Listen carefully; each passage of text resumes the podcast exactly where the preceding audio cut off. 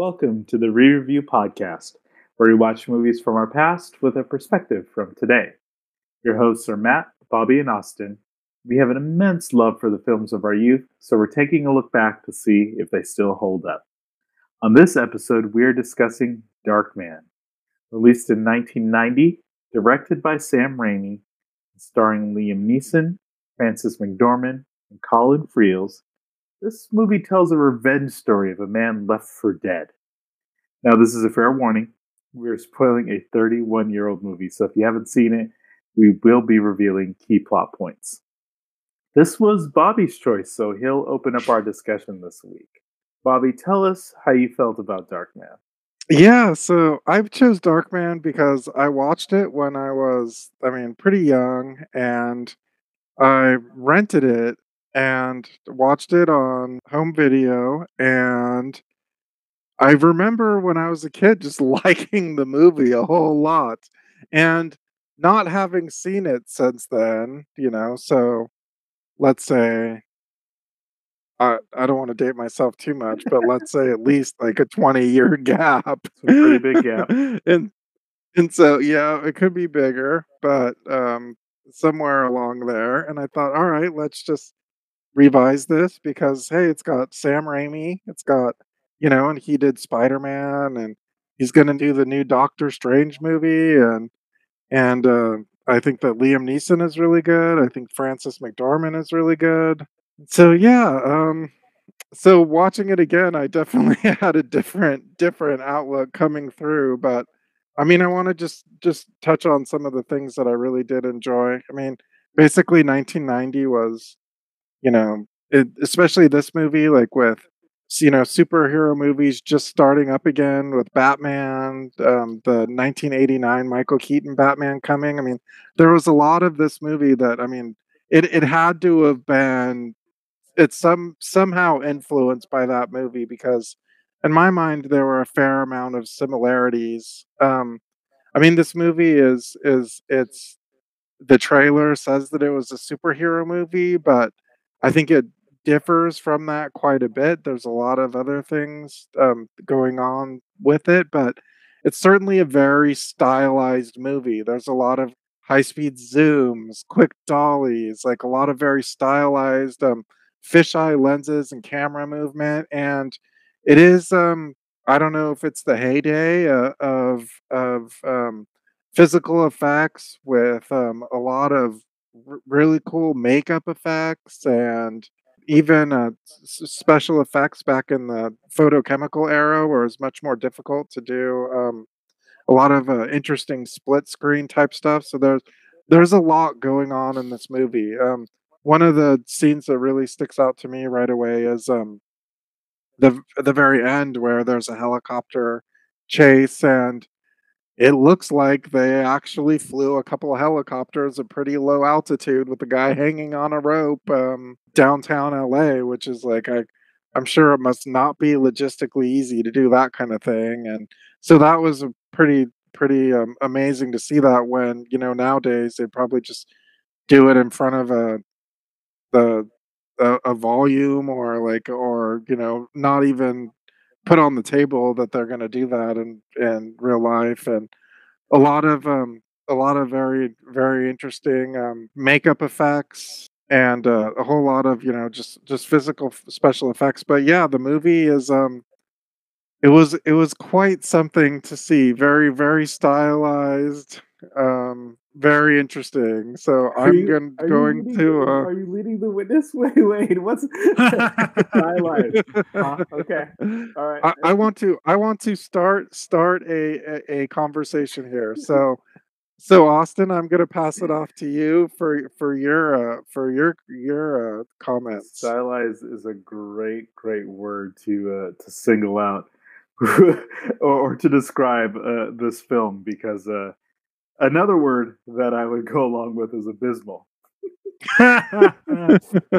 Painful, maybe. Um, yeah, definitely stylized, but it it hurt in in not the good ways that I, sometimes want. And you know, again, we're looking back on these things and and seeing how they stand out for us today. And yeah, 1990 was a different time, but I just I I couldn't find myself caring about the characters, the story that they presented of you know, uh, having a girlfriend who found out some issue with a realtor and things go wrong. They essentially want to get her, but he's the one who got Scott. And now he just wants to kill everyone. I okay, whatever. Um, and and just his motivation of not wanting to be a called a, be called a freak, driving this intense anger and need to kill. Um,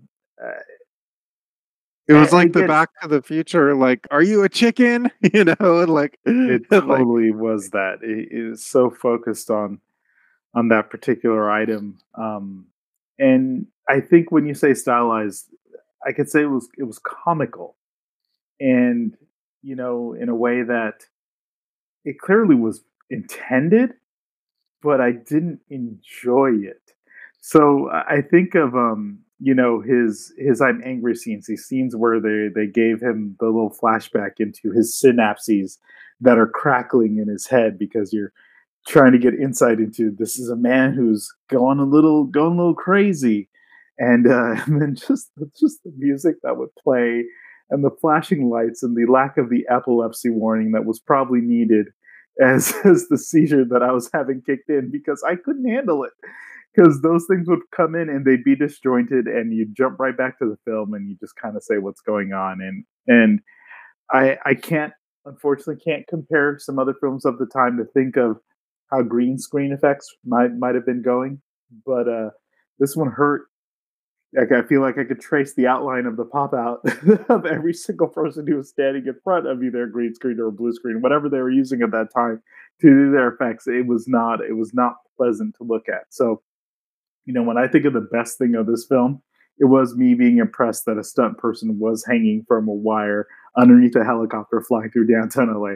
That is the thing that I said, oh, wow, this is actually cool. But uh, prosthetic machine gun, nunchuck wielding, battling, you know, nonsensical dialogue. I, oh, I, I, I was, I was beaten down by the time this film was over. I'm actually surprised I got it through. This is one where if I saw it in the theater today, I would have walked out. Definitely would have walked out. Not something that I was I was happy to watch. Oh, but I think I told you how I felt about it now. Um, Matt, let me throw it to you. Tell us how you feel. I, you know, I definitely feel like I'm I'm in the middle between these two uh, points of view. Um, I do appreciate the style. It's it's a very Sam Raimi movie. And as a fan of his earlier works, I mean, with the Evil Dead series, Dark, you know, Army of Darkness is definitely one of my favorites growing up. Um, you can definitely see the Spider-Man franchise in a lot of the shots from the way that Sam Raimi, you know, directed the movie and the way that Bill Pope uh, shot the movie. You can definitely see the thread that has gone through through the decades. Um, and I do appreciate it. It's a very unique point, you know, way of making movies. Um, and I think that if the genre uh, meshes well with it, I think it works. Um, or at the very least, if the the way that it's shot uh, is specific to that what's happening in that particular scene, I think it's fine. Um, I'm I'm just remembering the intro sequence uh, when the two gangs are are clashing in the warehouse, and uh, you know, uh, you know, I think it's like three or four zooms that happens on uh, what was his name, Durant, um, for some reason when it's going back and forth between him and the other uh, leader of uh, of a gang or whatever, and so you're just getting these zooms, and it just doesn't make any sense. But there are some sequences where I feel like it it you know stylistically does work for it, but there is no good acting in this movie which is weird considering the the the star power that's in this movie. Um, I don't know if the intention was to be funny. Um, scenes that you know, I mean, the pink elephant sequence alone, you know, you you kind of get the feeling that it's supposed to be serious, but I couldn't stop laughing. I can only imagine what it would have been like if I was drunk watching it. I'm sure I would have been in tears. Um, so I, I, don't know what the intent was. It, it's so hard to tell. It's one of those, you know, I you know I definitely know that in recent years, it's kind of fallen into that cult category, you know, with Rocky Horror Picture, Picture Show and The Room and a few others where, you know, it's so bad that it's good, you know, level of uh, of movie watching. Um, but it doesn't hold up to me. Um, did I enjoy it? Yeah, but probably not for the reason that the you know director, writer, and all the actors probably intended. Um, I will say that the thing that probably hurt it the most was it trying to be a superhero movie, which is weird because it starts off that way. Like I know that Sam Raimi really wanted to do a Shadow movie or a Batman movie and try to get the rights for it and couldn't get the rights for it, so he just decided to make his own superhero movie. Um, but then very much splashed in, you know, um, Phantom of the Opera and The Elephant Man and you know mm-hmm. Universal horror movies into it. And I just don't know if those two things really meshed very well. Like I get why, but it just didn't really work. And I don't know if it was just, you know, that isn't a good combination or that it just wasn't, you know, uh, performed very well in this one case. Like maybe there was something there that it could have turned out well, but just wasn't executed to it, its fullest potential. I mean, what's interesting think- is I feel like I feel like there is potential there, but I mean, the one thing that just sticks out to me is just the stylization of it. It's hard to get past some of the uh, some of that, like the store, all that kind of stuff. Just just overwhelms. Like you were talking to Austin with the synapses and all that kind of stuff.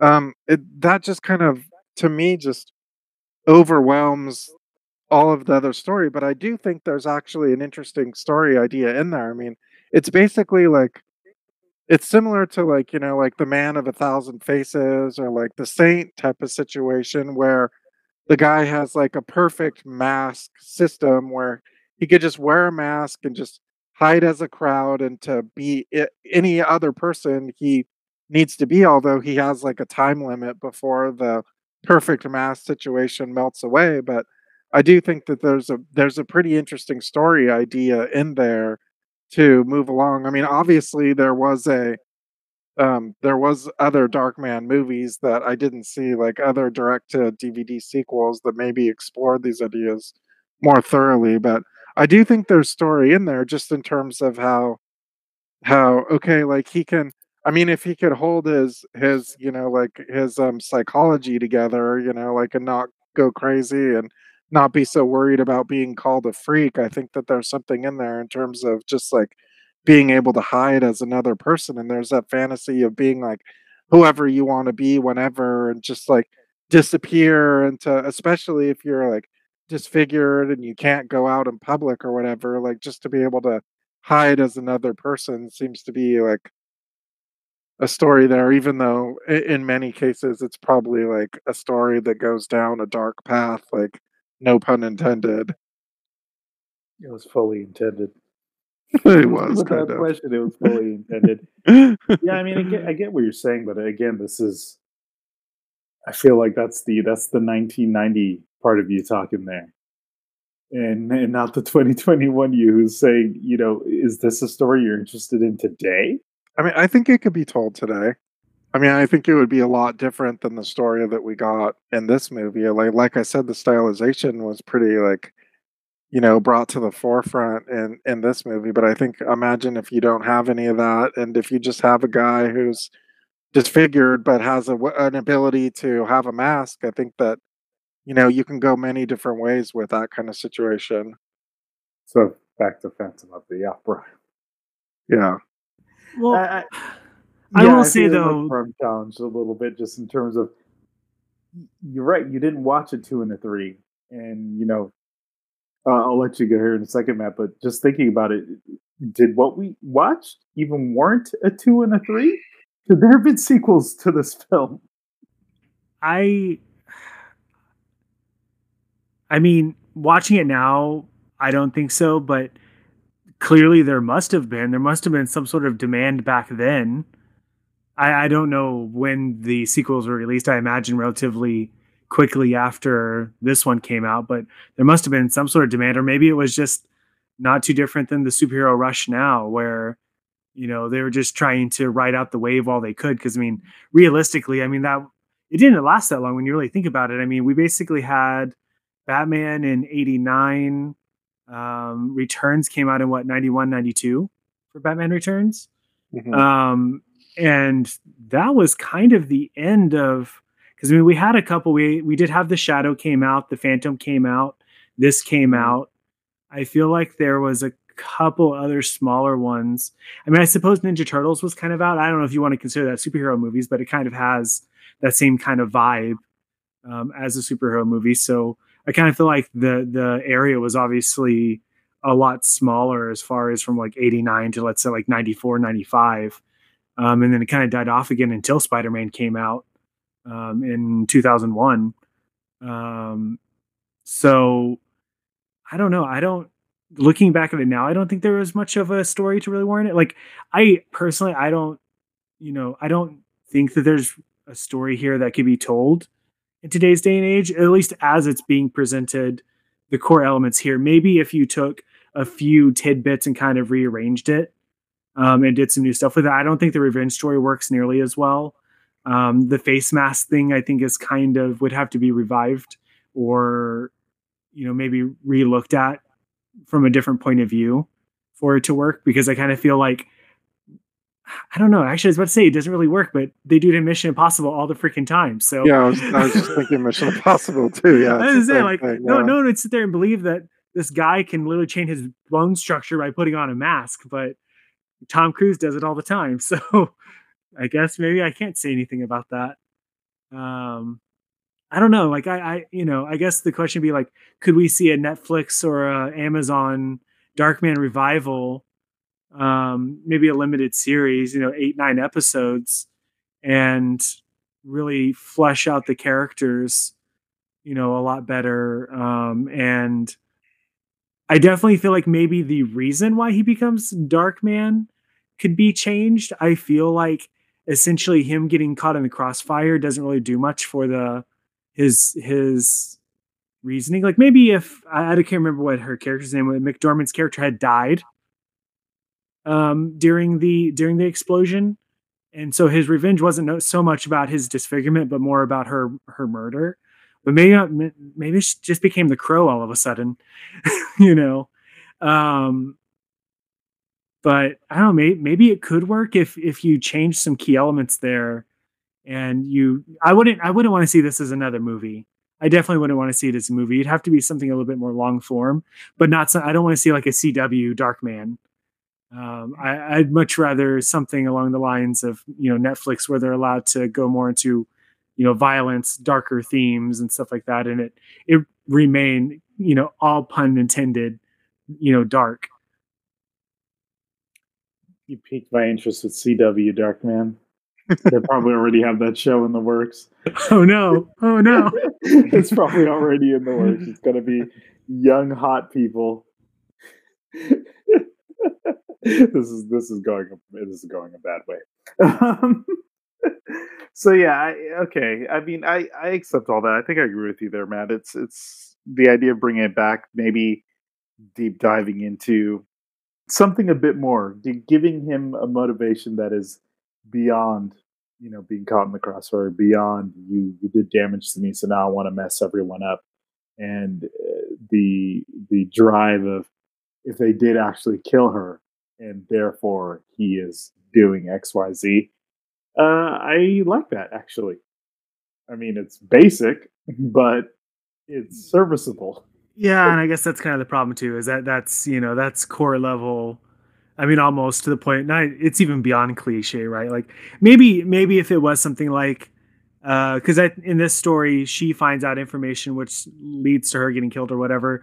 You know, maybe if it was more along the lines of you know he did something to you know cause the events to occur. So it's it's revenge, but it's also guilt, right? He he caused you know the problem. You know i know in this one he's a scientist. Maybe they can kind of alter it a little bit. Maybe like it being about real estate's stupid. Let let's not have darkman be about real estate. That that that's that's just not that just doesn't work I don't even know if it worked back in the 90s. Like, was real estate that that hot of a commodity that they start murdering people and have gang wars over real estate? I, what was It- LA? it- what was LA back in 1990? Yeah, it's almost like they wanted to have like a Bond villain, like a cat petting type of like corporate type of villain to to the scale of what this movie was. I actually thinking back on now, may I might be digging a little bit too deep into this this movie that I'm not the biggest fan of. Um, I think it really hurt this movie the fact there was essentially two villains. That you had Durant and then corporate sleazeball guy whose name I can't even remember. Having those two bad guys, I think, really hurt this movie because I remember Durant and I remember there there was the corporate bad guy, but can't remember his name. I remember he was kind of sleazy. He was trying to hit on McDormand's character, but I think having the two villains kind of hurt it, especially in the last act. Oh, the nail gun act. Yeah, I mean that was mm. fine, but I mean there wasn't really any, you know, the whole Durant was really the driving force for a majority of it. I think you're gonna love the sequel then. It is titled Darkman 2, The Return of Durant. I mean, did they just copy Return of Jafar and he just Well, if I'm not mis- if I'm not mistaken, he died in a fiery crash. So now you've got maybe two Darkmans running around in the second Darkman. So it's this RoboCop 2? Oh boy, yeah. I, I, I, I mean, okay. So again, back back back to our core thing. We're we're 31 years on. Bobby, are you are you putting this? Are you grabbing the VHS that you saved because you bought Darkman back in 1990? Are you taking it out, putting it in, and watching this movie again? I think that watching it again for one time, this first time, to see it again and have the experience of watching it again fulfilled my desire to watch this movie and I do not have any other desire to continue to watch it again. So I mean I'd love to hear more about how it was made and all that kind of stuff, but actually watching the actual movie is in the past for me now. Oh, that is that's a very very nice way of putting that. How about for you, Matt? Yeah, I'm done. I, I'm I, the fact that I made it through what was this 90 minutes, whatever the runtime was. The fact that I made it through this time is borderline a miracle. So I would like why why would I do that to myself ever again? I, In my I- mind it gets extra points for only being 96 minutes long or however long it was. that's 90 minutes too long. It is a very short film. Um, y- you know, I think we're landing on this space of not necessarily recommending that you watch this, but if you do, you definitely know what you're getting into at this point. Yeah, I mean, if you're a fan of Sam Raimi, of Evil Dead, of his kind of stuff, um, then I mean, I think it's worth a watch. You know, it's certainly like the same kind of thing where you'll see some of the same people. Bruce Campbell has a great cameo. Um, you definitely see Ted Raimi, Sam Raimi's brother. So all that kind of stuff is fun to see, and you definitely see the the characteristics of Raimi movies, and you say, "Oh yeah, okay, like." I can see this in some of the other movies, like we mentioned. So I think if you're a huge fan of Sam Raimi, I think it's it's worth it's worth at least seeing and seeing what he's done. One time if you've never seen it before. Correct. Let's just make that clarification there. All right. Well, with that said, um, again, check it out you want to hurt a little bit, but there's still something there you might enjoy. As always, thank you so much for listening to the review podcast. We'll see you next time.